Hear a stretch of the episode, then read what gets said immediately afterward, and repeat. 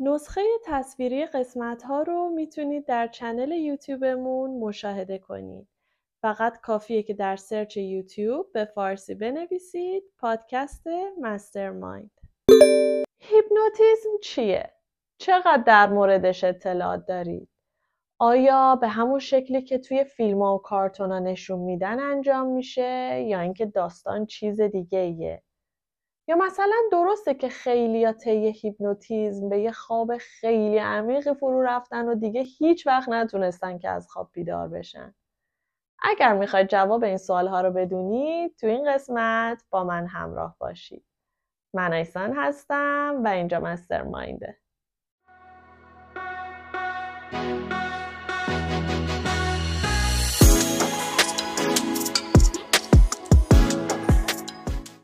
اول از همه بیایم ببینیم اصلا هیپنوتیزم چی هست.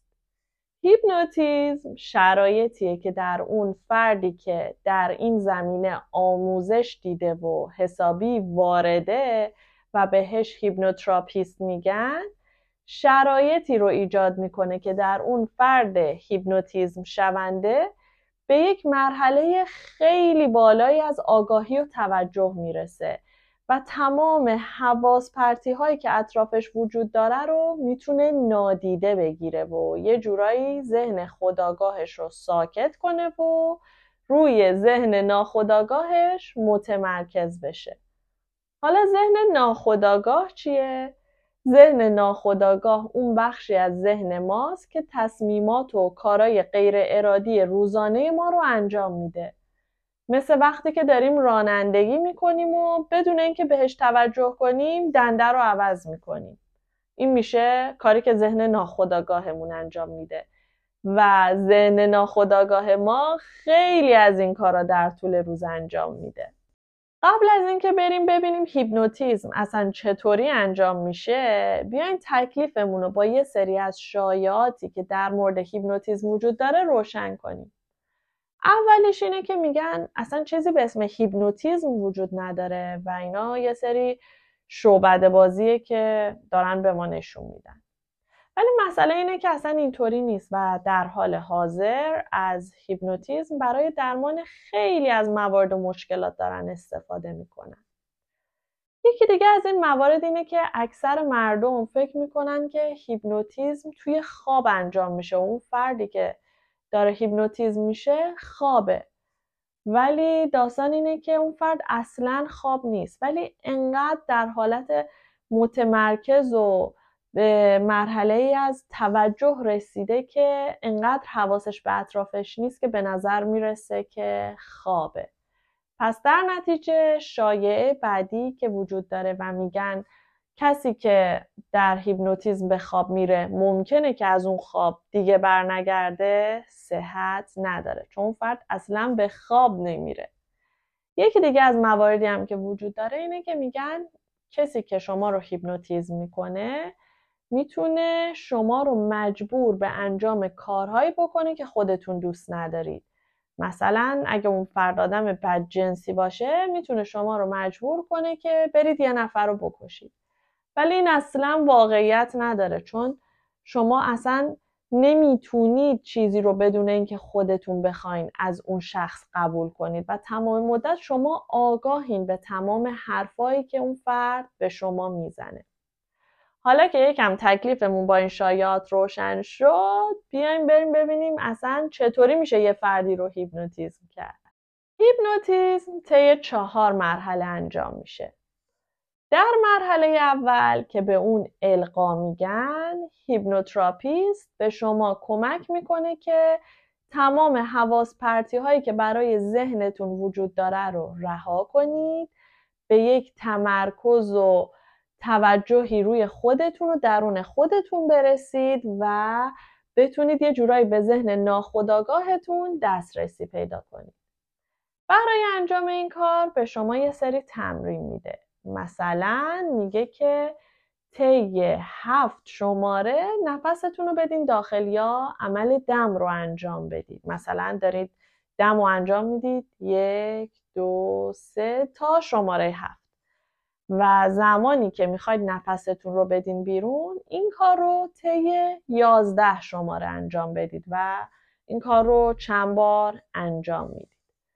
یا یه روش دیگهش اینه که میگه مثلا وقتی میخواید نفستون رو بدین داخل، عضلاتتون رو منقبض کنید و در زمان بازدم عضلاتتون رو شلو رها کنید. یا یه روش دیگهش اینه که مثلا میاد براتون یه تصویرسازی ذهنی ایجاد میکنه، میگه مثلا به فلان تصویر تو ذهنتون توجه کنید، میتونه دریا باشه، جنگل باشه یا هر چیزی که بسته به شخصیت شما داره. مرحله دوم مرحله عمیق شدنه. یعنی چی؟ یعنی میاد یه جورایی مرحله اول رو به صورت قوی‌تر و شدیدتری در شما ایجاد میکنه. چطوری؟ تو این مرحله مثلا به شما میگه که شروع کنید اعداد رو به صورت معکوس شمردن، برعکس. یا مثلا تصور کنید که از یک سری پله دارید میرید پایین، یا اینکه مثلا روی یک دوشکی خوابیدین و هرچی که میگذره یه جورایی انگار دارین تو این دوشک غرق میشین. و بعد از اونه که ذهن ما آماده مرحله 3 میشه که مرحله پذیرش پیشنهاداته. تو این مرحله هیپنوتراپیست میاد و یه جورایی عامل ایجاد این مشکلات رو پیدا میکنه و میبینه که بر فرض مثال اگر شما به سیگار اعتیاد دارید، چرا سیگار میکشید؟ علت اینکه هر دفعه میرید یه سیگار روشن میکنید چیه؟ یا اگر یک مشکل رفتاری دارید، عامل اون مشکل چیه؟ و بعد از اینکه اون عامل رو پیدا کرد، میاد با صحبت‌هاش یا از طریق یک سری تصویرسازی ذهنی به شما کمک میکنه که اون مشکل رو حل کنید و یه جورایی از ریشه اون مشکل رو برطرف کنید.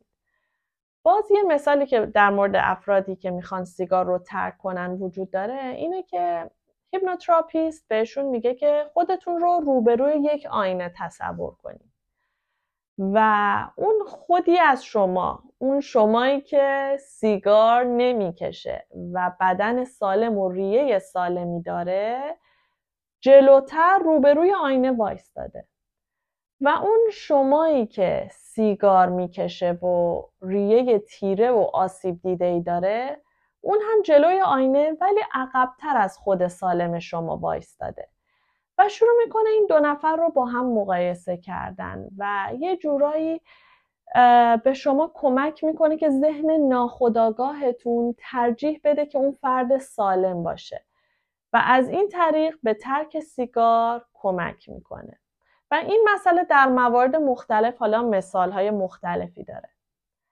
بعد از اینکه این مرحله 3 انجام شد، نوبت به مرحله 4 که بهش میگن خروج و هیپنوتراپیست به شما کمک میکنه که آروم آروم از اون تمرکز خیلی زیادتون خارج بشید و یه جورایی مرحله 2 رو برعکس میکنه و به شما میگه که فکر کنید از اون پله هایی که رفتید پایین، حالا دارید برمیگردید بالا، یا اعداد رو شروع کنید نرمال شمردن، یا اگر در مرحله 2 توی دوشک غرق شدین، حالا خودتون رو ببینید که دارید از این دوشک میایید بیرون و میخواید بلند شید و اینجوری شما رو به حالت نرمال و عادی برمیگردونه.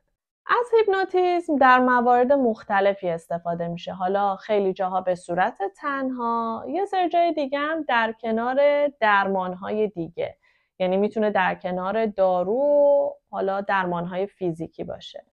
از جمله مواردی که در اونها از هیپنوتیزم استفاده میکنن درمان استرس و اضطراب، درمان فوبیاست. فوبیا یعنی که یه فردی از یه چیزی خیلی میترسه، اون مثلا میتونه ارتفاع باشه، میتونه یه حیوان باشه یا خیلی چیزای دیگه. در درمان سندروم روده تحریک پذیر تا حالا خیلی استفاده شده، خیلی جوابای خوبی گرفتن. همچنین در ترک سیگار هم تا الان خیلی کمک کننده بوده و همچنین کمک به کاهش وزن و در افرادی هم که شب ادراری دارن. یکی از چیزایی که برای خودم هم خیلی جالب بود اینه که دوست داشتم ببینم کسایی که هیپنوتیزم شدن چه تجربه‌ای داشتن. این افراد گفتن که خب ما خیلی روی خودمون متمرکز شده بودیم و احساس آرامش خیلی زیادی داشتیم و یه جورایی مثل این میمونه که دیدین وقتی دارین با دقت یه فیلمی رو نگاه میکنید یهو موبایلتون زنگ میخوره میپرین یا یکی صداتون میکنه باتون حرف میزنه اصلا متوجه نمیشید. هیپنوتیزم رو خیلی به این تشبیه کرده بودن. یه سری افراد دیگه هم میگن که هیپنوتیزم خیلی شبیه مدیتیشنه، یعنی اون همه تمرکز و آرامش و توجهی که دارید توی مدیتیشن تکرار میشه و میگن که مدیتیشن اصلا خود هیپنوتیزمگریه، یعنی اگر شما خودتون رو بخواید هیپنوتیزم کنید بعد مدیتیشن کنید. یه خب جالبه این به نظرم. و این هم از هیپنوتیزم و هر چیزی که باید در موردش میدونستیم. مرسی که تو این قسمت همراه هم بودید. امیدوارم براتون مفید بوده باشه. لطفاً نظراتتون رو برام کامنت کنید، خیلی کمک میکنه که این پادکست پیشرفت کنه. و اگر کسی رو اطرافتون میشناسید که ممکنه به این موضوعات علاقه داشته باشه براش بفرستید و به اطرافیانتون معرفی کنید. این برای بزرگ شدن خانوادمون خیلی کمک کننده است. و تا قسمت بعدی هم لایک و سابسکرایب یادتون نره. فعلا.